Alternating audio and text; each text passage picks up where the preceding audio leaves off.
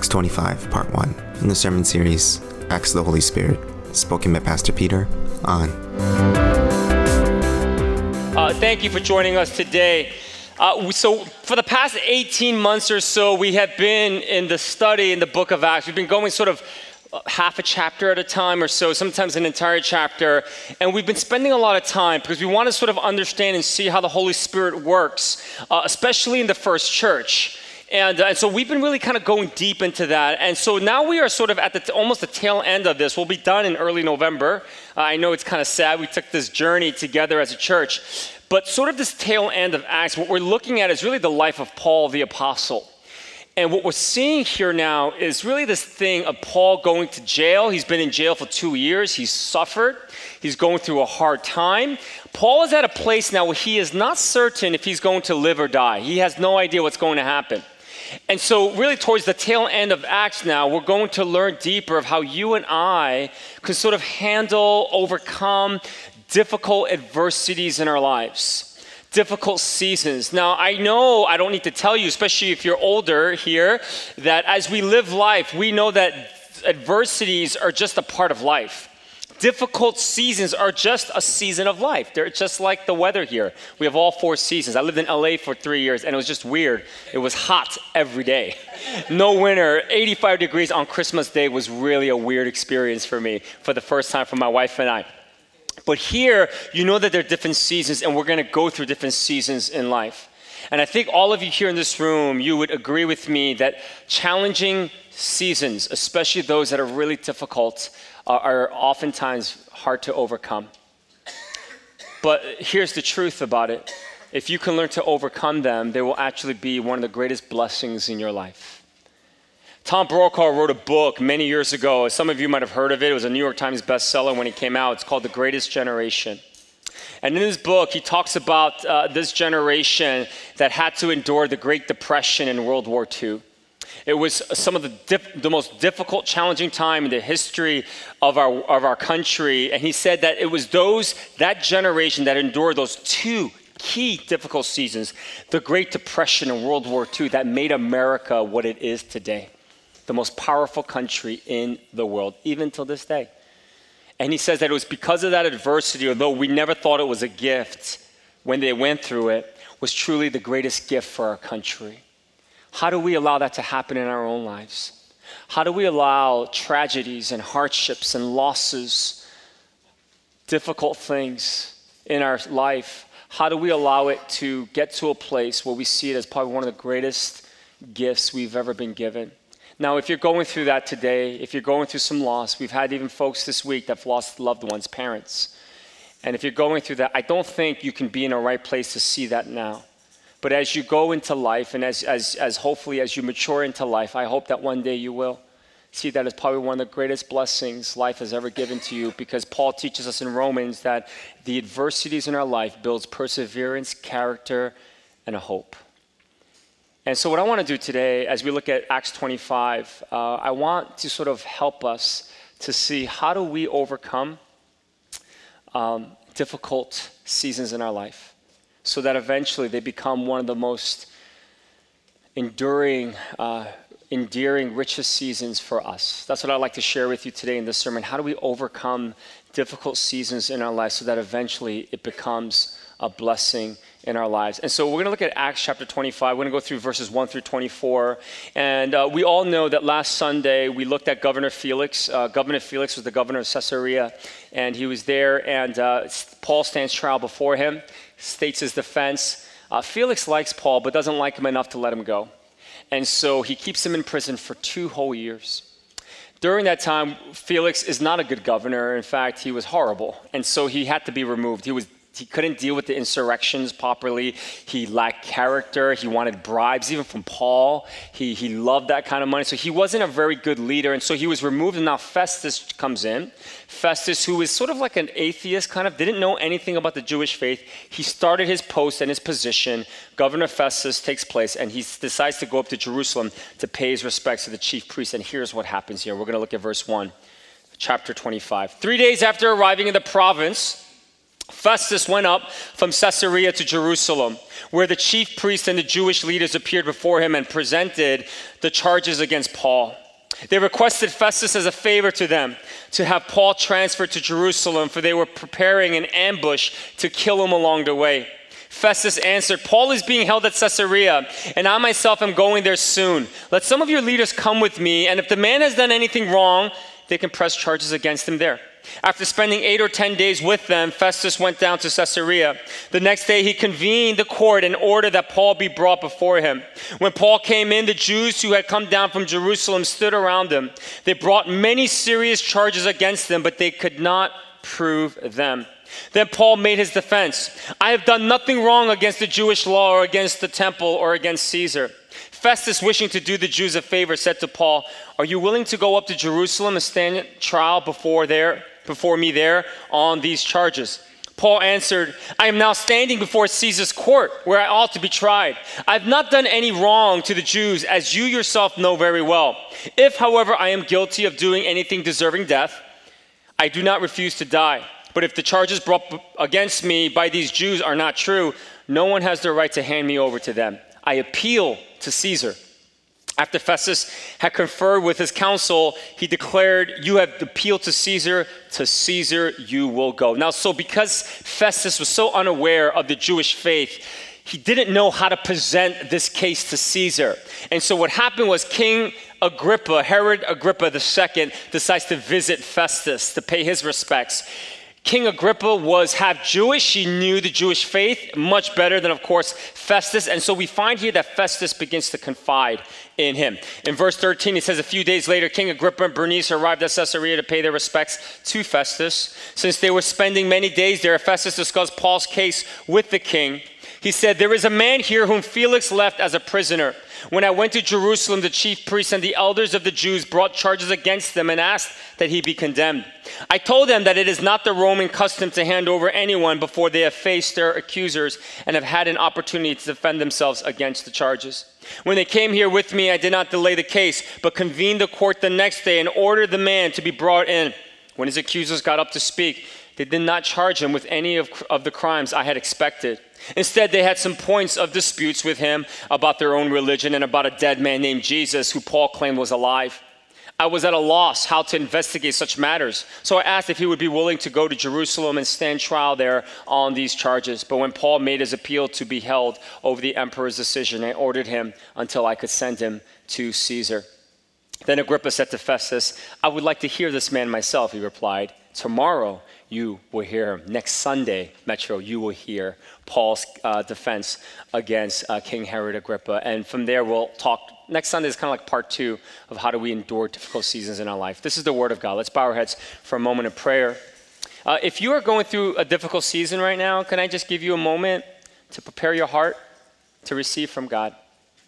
Maybe you've gone through a difficult season years past, but um, the pain of that still continues even to this day. There's a void in your own heart. Um, I'm going to ask that you would just pray that uh, the Holy Spirit would really speak boldly to you today. I'm going to give you a moment to do that, and I'm going to just open us up in prayer today. So let's go to Him.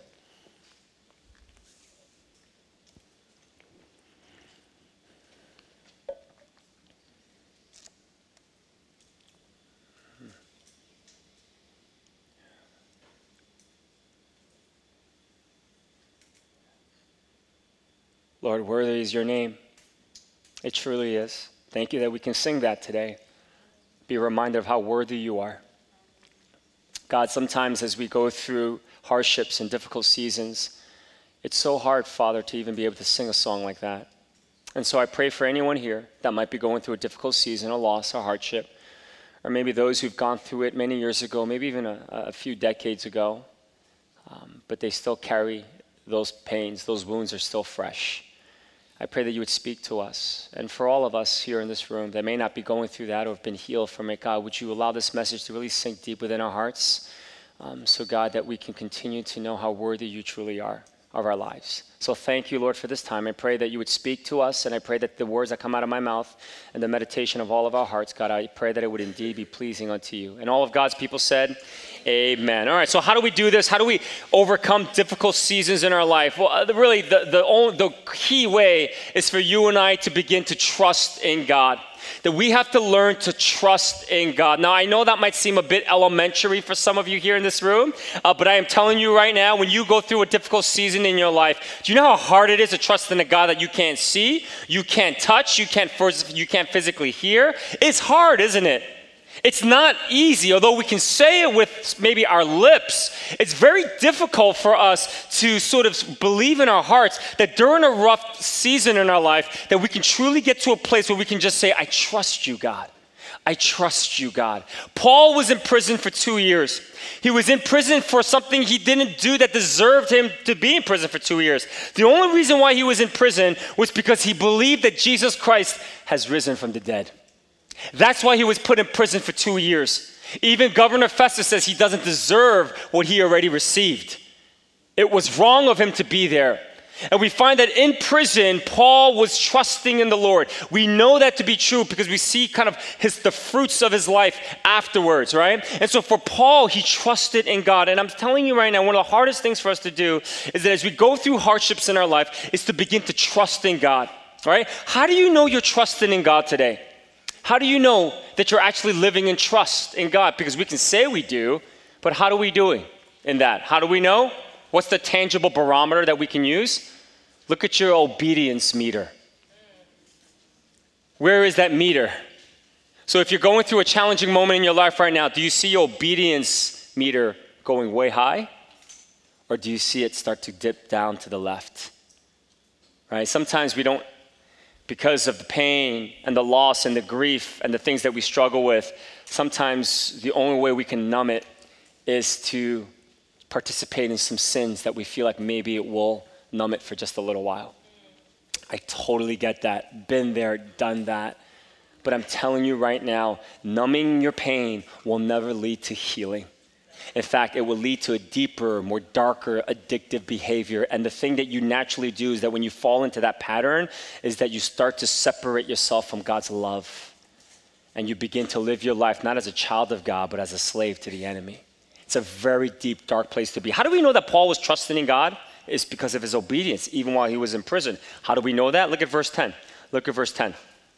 Paul answers Festus, I am now standing before Caesar's court where I ought to be tried. I've not done any wrong to the Jews, as you yourself know very well. If, however, I am guilty of doing anything deserving death, I do not refuse to die. But if the charges brought against me by these Jews are not true, no one has the right to hand me over to them. I appeal to Caesar. Now, I know that uh, Paul was saying this also because he didn't want to die. He knew that if he would go to the Jews, that they were going to kill him. Uh, he knew that. But that's not the only reason why Paul said that. Oh, he requested it. He requested it because he was obeying God. Because God appeared to him in, in, Acts chapter 23, verse 11. Can we put that up on the screen? Acts 23, 11. Here's what God says to Paul. The following night, the Lord stood near Paul and said, Take courage.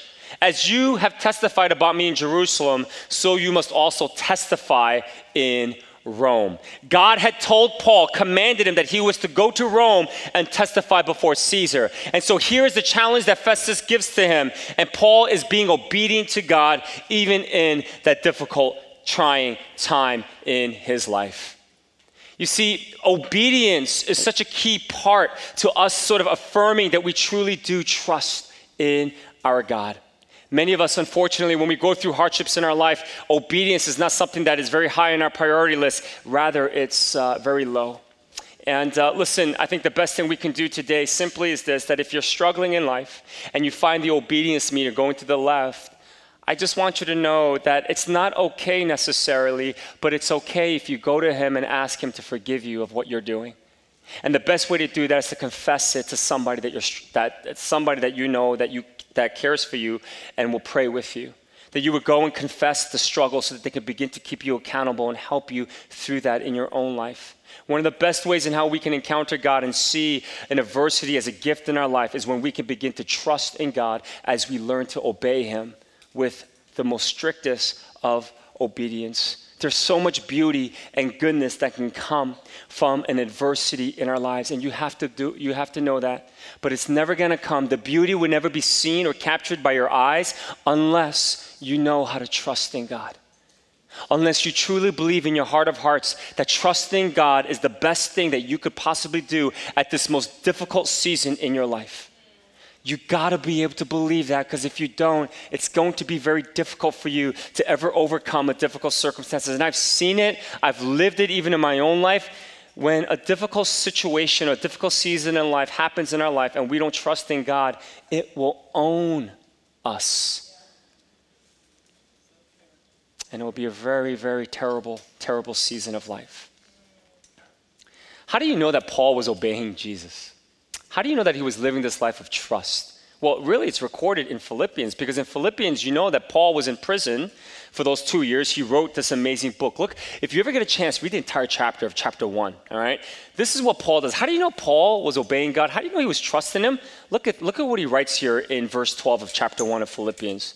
He says, Now I want you to know, brothers and sisters, that what has happened to me has actually served to advance the gospel.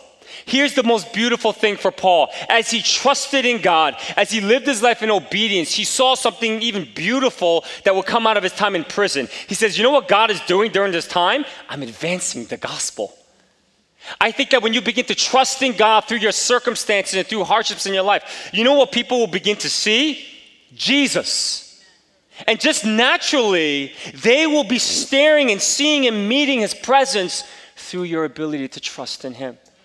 And that's what was happening here. All right, look at what he says in verse 13. As a result, it has become clear throughout the whole palace guard and to everyone else that I am in chains for Christ.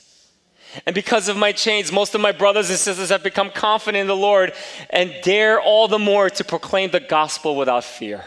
How amazing is that? See, that doesn't happen if you don't trust. If you don't trust, if Paul wasn't trusting in God in prison, he would not be penning these powerful words. In fact, he probably wouldn't be writing a part of the New Testament. He'd probably be wallowing in his anger and his pain and living in a state of hopelessness. Look at what he goes on to say in verse 19, which I think gives us a deeper understanding of how we can trust in God. He says in verse 19, For I know that through your prayers and God's provision of the Spirit of Jesus Christ, what has happened to me will turn out for my deliverance. I eagerly expect and hope that I will in no way be ashamed but will have sufficient courage so that now, as always, Christ will be exalted in my body, whether by life or by death. For to me to live is Christ, and to die is gain. There's only one expectation that Paul had during his time in prison. You know what was that? It was that, that he was so afraid that he would not obey God. He said, I hope I never live in that shame. And see, here's something deeper that Paul helps you and I to understand.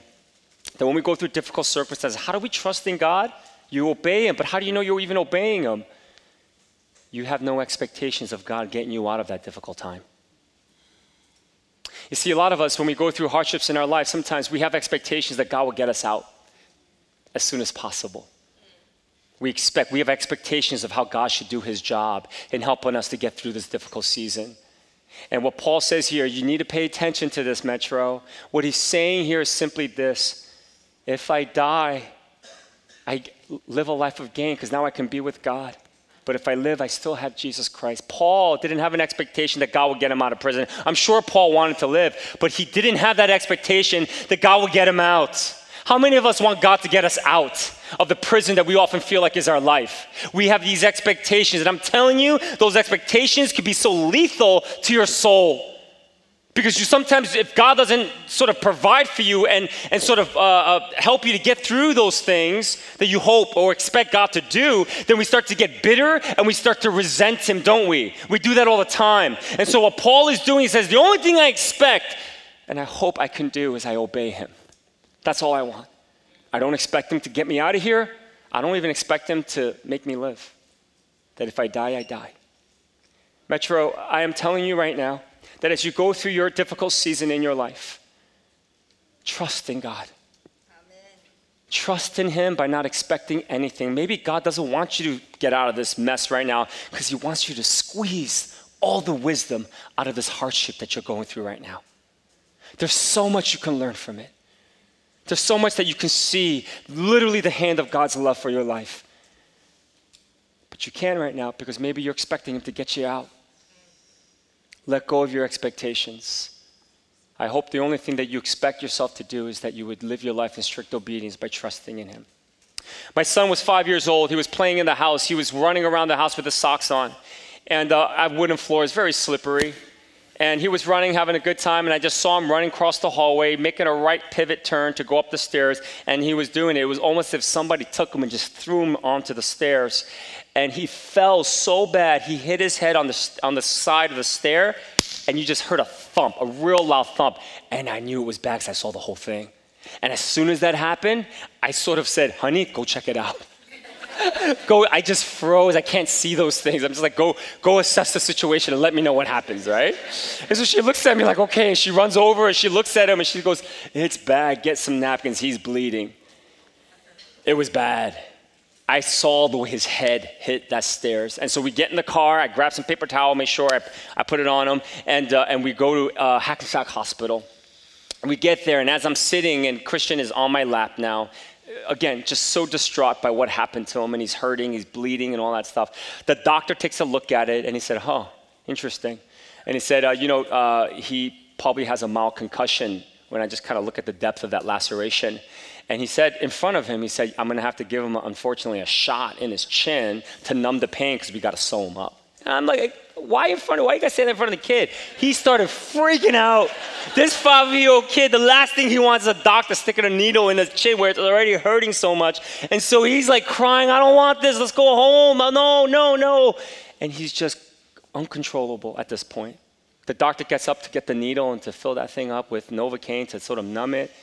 And as he's crying hysterically, pleading his case to saying that we need to go home, I just held him in my arms and I said, Hey, buddy, I said, I hope you know that I love you. I love you so much. I hope you know that I will never let anyone hurt you and harm you. I'm only allowing the doctor to do this because it's going to make you better, Christian. I will be with you. I will hold you in my arms when he applies that shot in you, and I will hold your hand as he performs the surgery on you. Will you trust me? Crying? He said yes. And I tell you, he still cried when the doctor put the needle in him. Of course he would. He's five years old. But he took it like a champ. While he was, the doctor, the plastic surgeon was working on his chin, I held his hand while he was laying on the bed, just making sure that he's okay. Didn't cry at all after that moment, after he got the shot. He took it like a champ. Why? You think because he trusted doctors? No, that doctor was like a devil to him. he didn't like that doctor. He didn't like him at all. Why did he allow it to happen? Why did he even allow a doctor to stick a needle in his chin? Because he trusted his father. He knew his father would not let him go through anything that he didn't, that he didn't think was necessary for him to get better. Guys, that's me who is broken and full of sin. And I can love like that. How much more can your father, who is not broken and not full of sin, can love and take care of you during a difficult season in your life? And so, Metro, you can trust in God. You really can. Why do you start to think about other things and other people and other situations? Why do you trust more in those things than God? If you're going through a hard time, I want you to know your God is worthy of your trust. Amen? Amen. Trust in Him. Learn to do it. Obey Him. Don't have any more expectations of what God is going to do and help you get out of this mess. Just embrace Him in the mess and see the hand of God work in your life.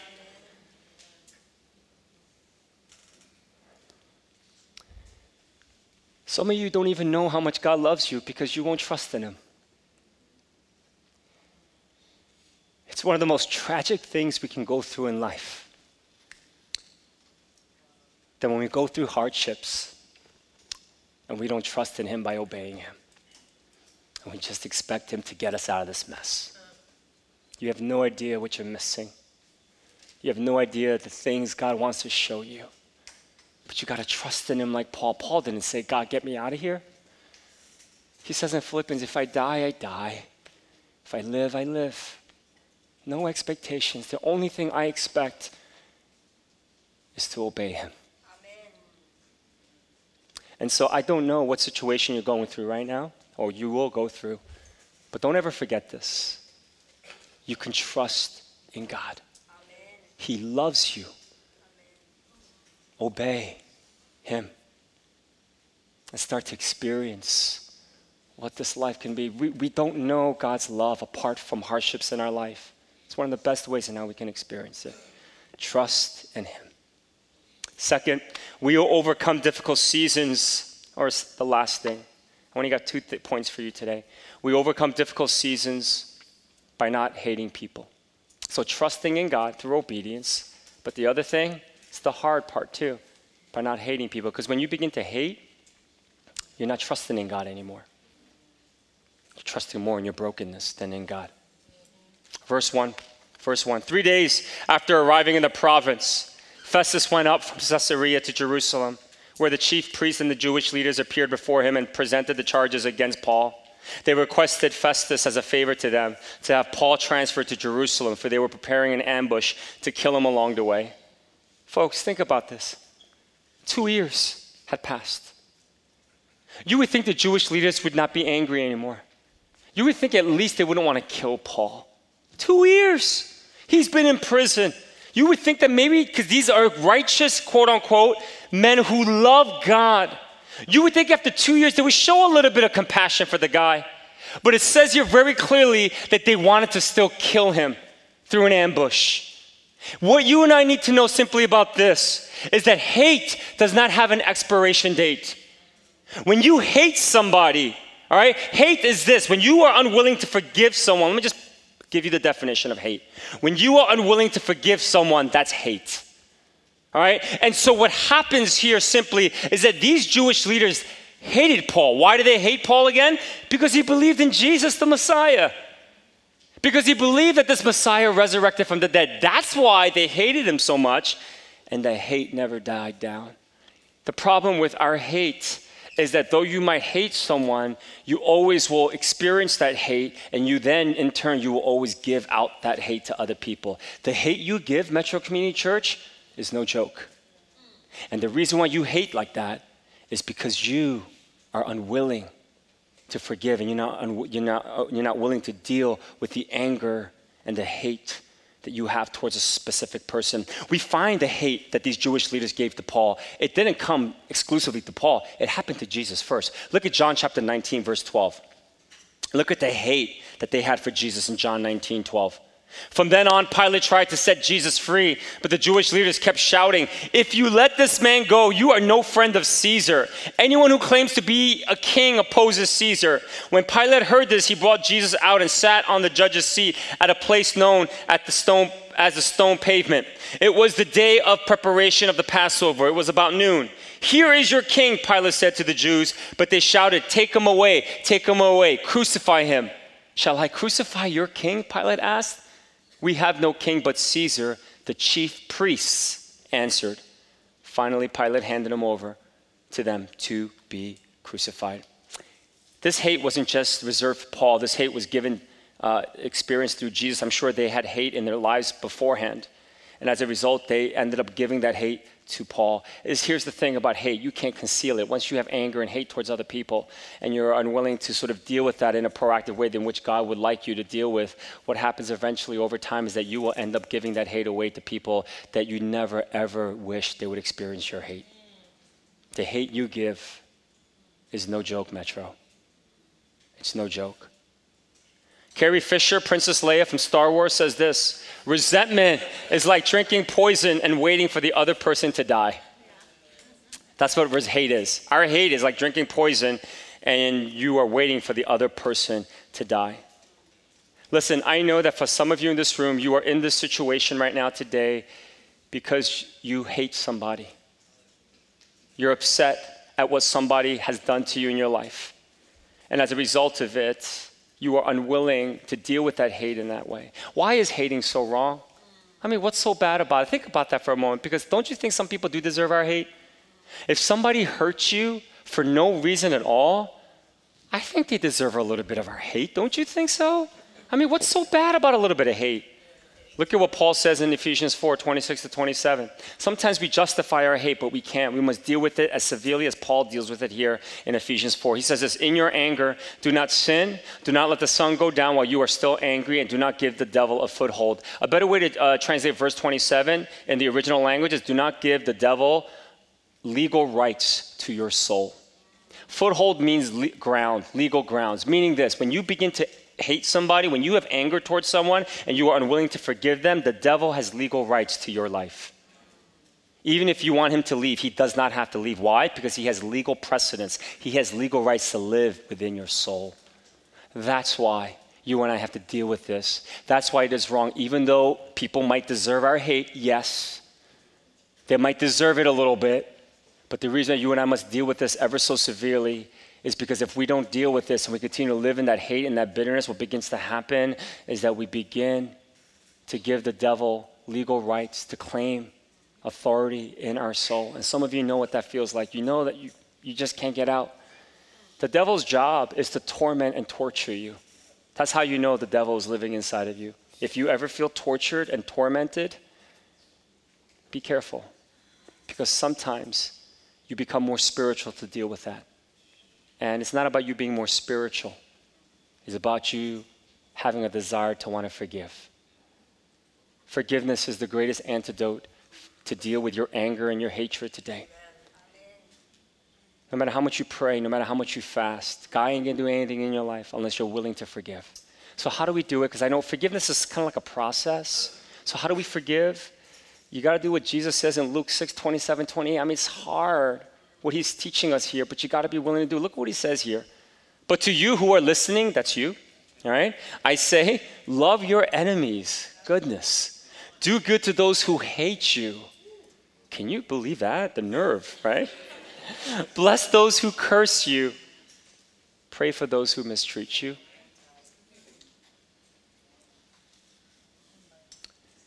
If you can pray that prayer and live this out, you will know the height and depth and width of God's love for you.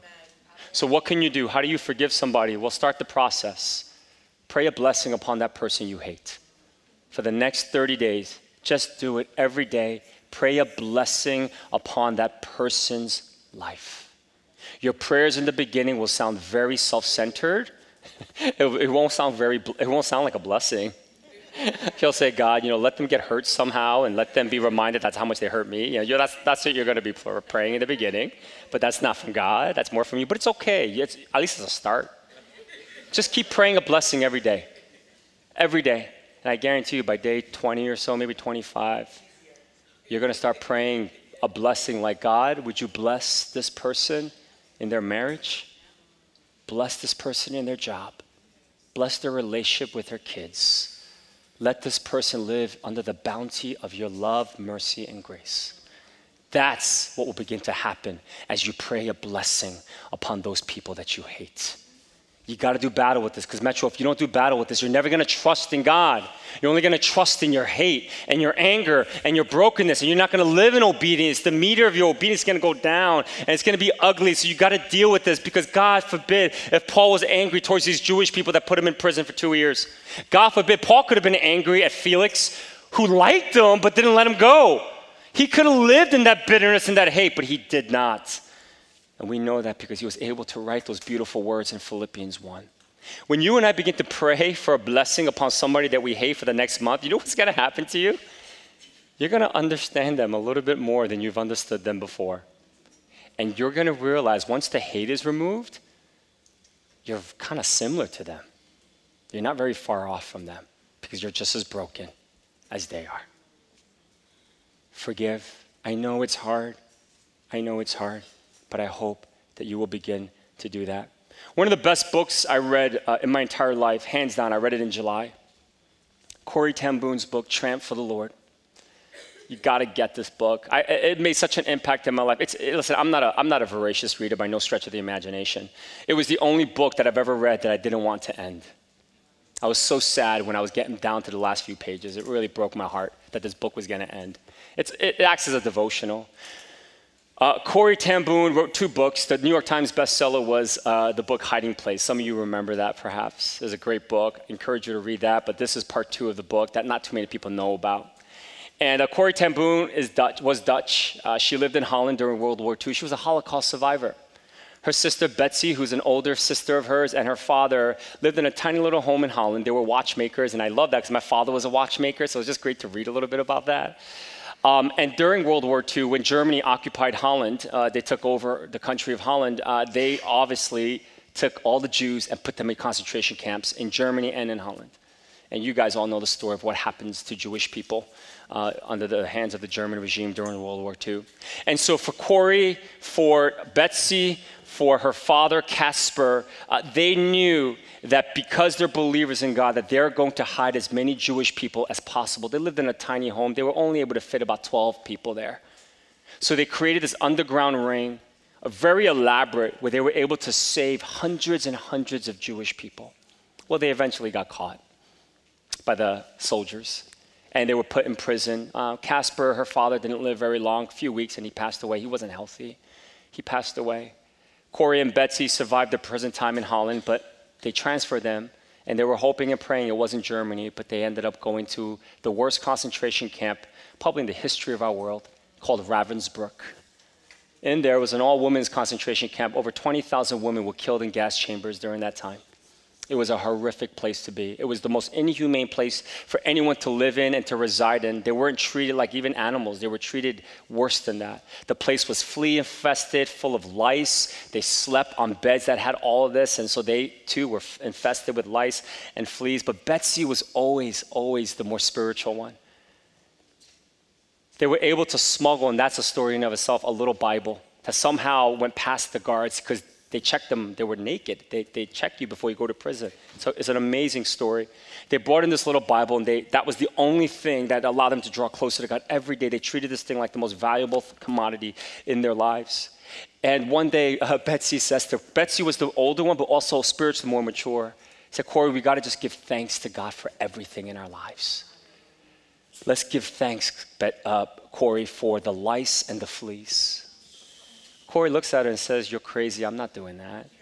She says, Give thanks to the lice and the fleas. She said, No, I am not giving thanks to the lice and the fleas. That is going too far, Betsie.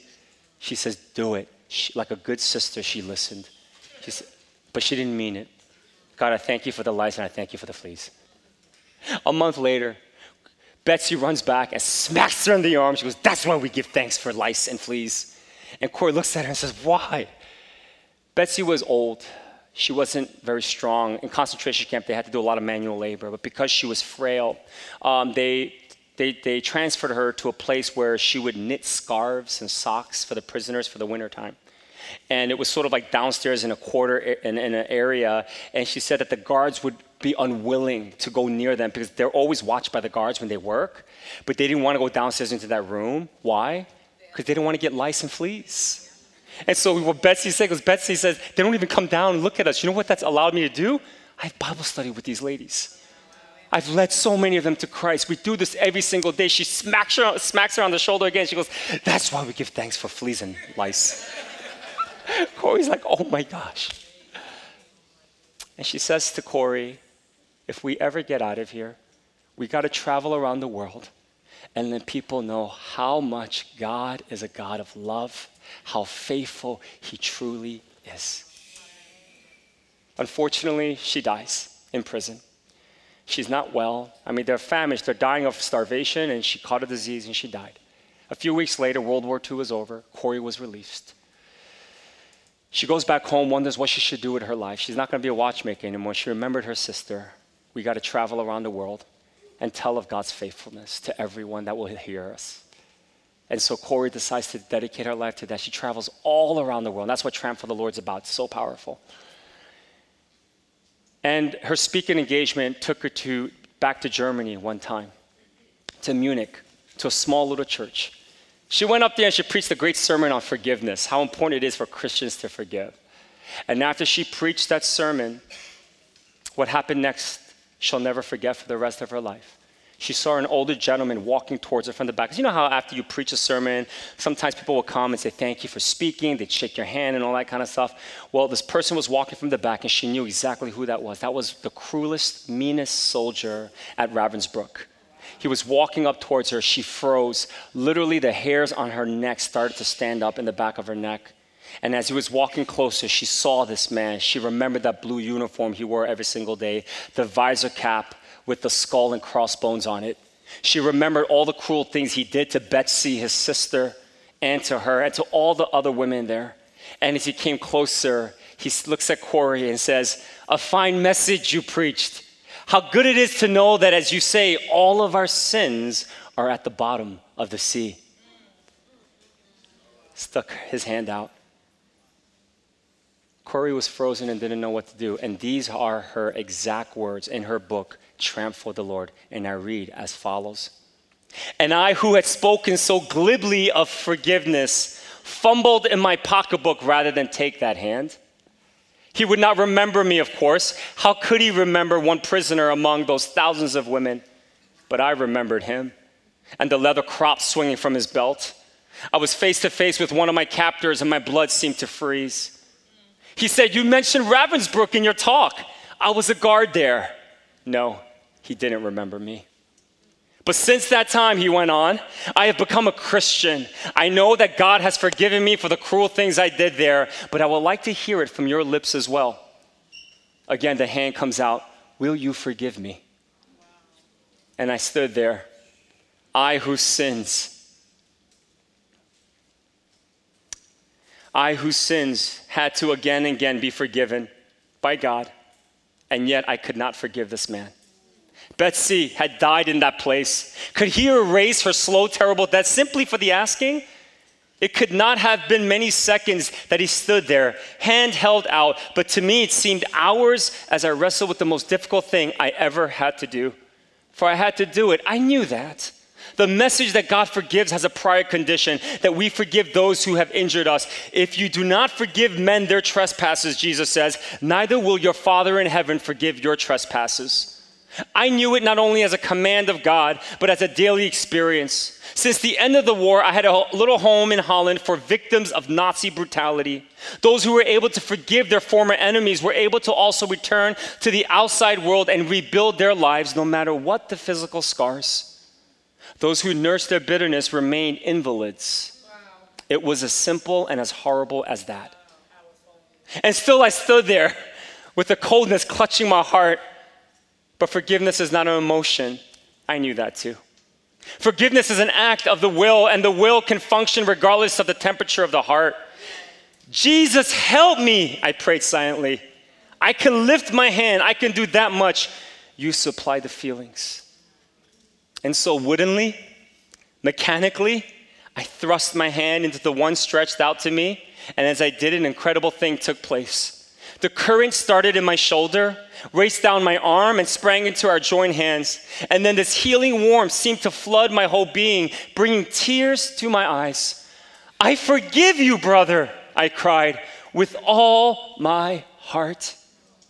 For a moment, we grasped each other's hands, the former guard and the former prisoner. I had never known God's love so intensely as I did then. But even so, I realized that it was not my love.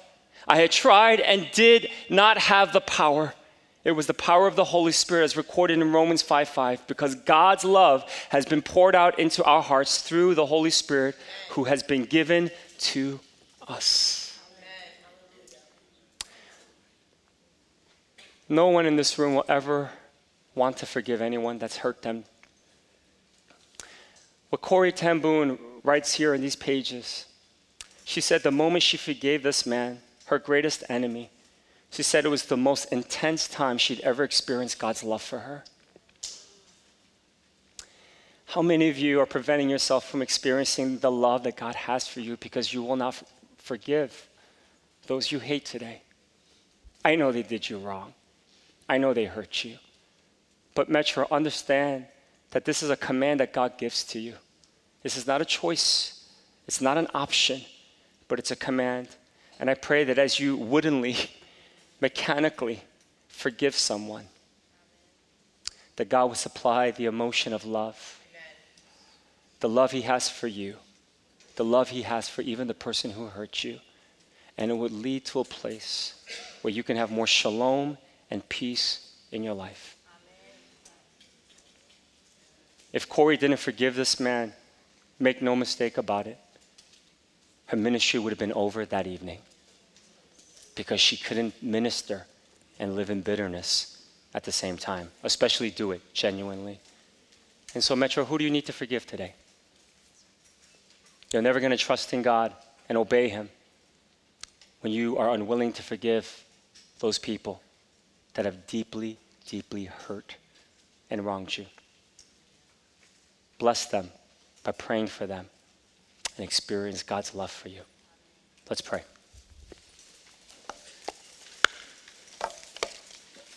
And so we're going to start right now.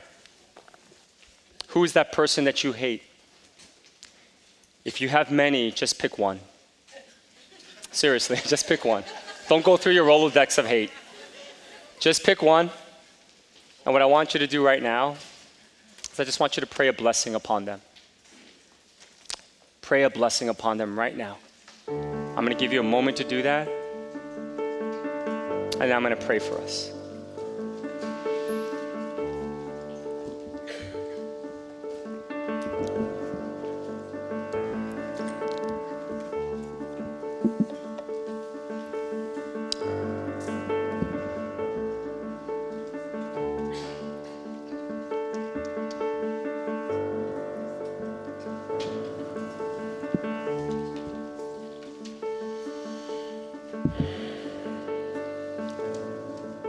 Some of you in this room, the hate you give is precipitated because of the hate you give to yourself. And the person you need to forgive, probably the most, is not anyone else, but it's you. Pay attention to your self talk. What do you say when you make a mistake? What do you say to yourself when you fail? What do you say to yourself? Do you know that Jesus came and died for you? You can't treat yourself that way? And maybe the person that you need to forgive the most is maybe you. And so, what I'd like to encourage you to do, if this is you, for the next 30 days, I want you to pray a blessing for yourself. Because those who hate themselves never pray a blessing upon themselves. I want you to pray that God will bless you for the next 30 days so you can receive His love for you. God, it's so hard. It's so hard to forgive. It's so easy to live in hate. But God, we know that if we go down that path, we're never going to be able to trust you during our difficult times. As a result, we have faith in like money, paper, green colored paper, more than you. It's so sad. So sad. God, help us, Lord. Help us to trust in you. Help us to obey you, especially this obedience or forgiveness, so that we don't hate people like these Jewish leaders hated Paul. I pray that you would help us, God, to overcome the adversities, the seasons in our life, as we can begin to forgive those who have deeply wronged us and hurt us. And I pray for anyone in this room where their greatest enemies themselves. I pray, God, that you would help them to love themselves, that they would see themselves as a son and a daughter of God rather than as a victim. That they would not find their identity as a victim. Release them from that, Jesus. Let them find their identity in being a son and a daughter of God. Release them from the identity of being a victim. In Jesus' name, I pray. Amen. Amen. There's some next steps that I'd love for you to take. We're going to have a time of prayer. I'd love for us to just continue to respond to God through prayer or through some songs. But let's flip over this communication card. The first, I'm committing myself to Jesus for the first time. If you've never done that, you need to do it. I want you to check that off, and I want you to go to the next table, which will be the second table on my left, and connect with one of our leaders there. They'll give you a new believers pack and help you to grow in your faith in God. Second, I will pray and share an area of my life where I struggle with obedience. Where is, what is that in your life? Do you have the courage to share it? Third, I will pray a blessing on an enemy for the next four weeks. I will do that. I will pray for somebody I don't like for the next four weeks. Pray a blessing upon their lives so that God can change their heart. Fourth, please send me more information about serving in Metro Kids. Uh, Metro Kids would love to have you to serve. They're currently in need of more teachers. And, uh, you know, Jesus says if you want to be the greatest, what did he, who did he say to be like? A little child. Some of you have no idea how much you can learn from a little child. And maybe this could be a great step of spiritual formation for you to serve in Metro Kids. If you're interested, please check that off and they're going to get back to you. And then, fourth, I'm interested in learning more about the Thailand ambassador trip in February. We're going to be going out, and taking a group out to Thailand.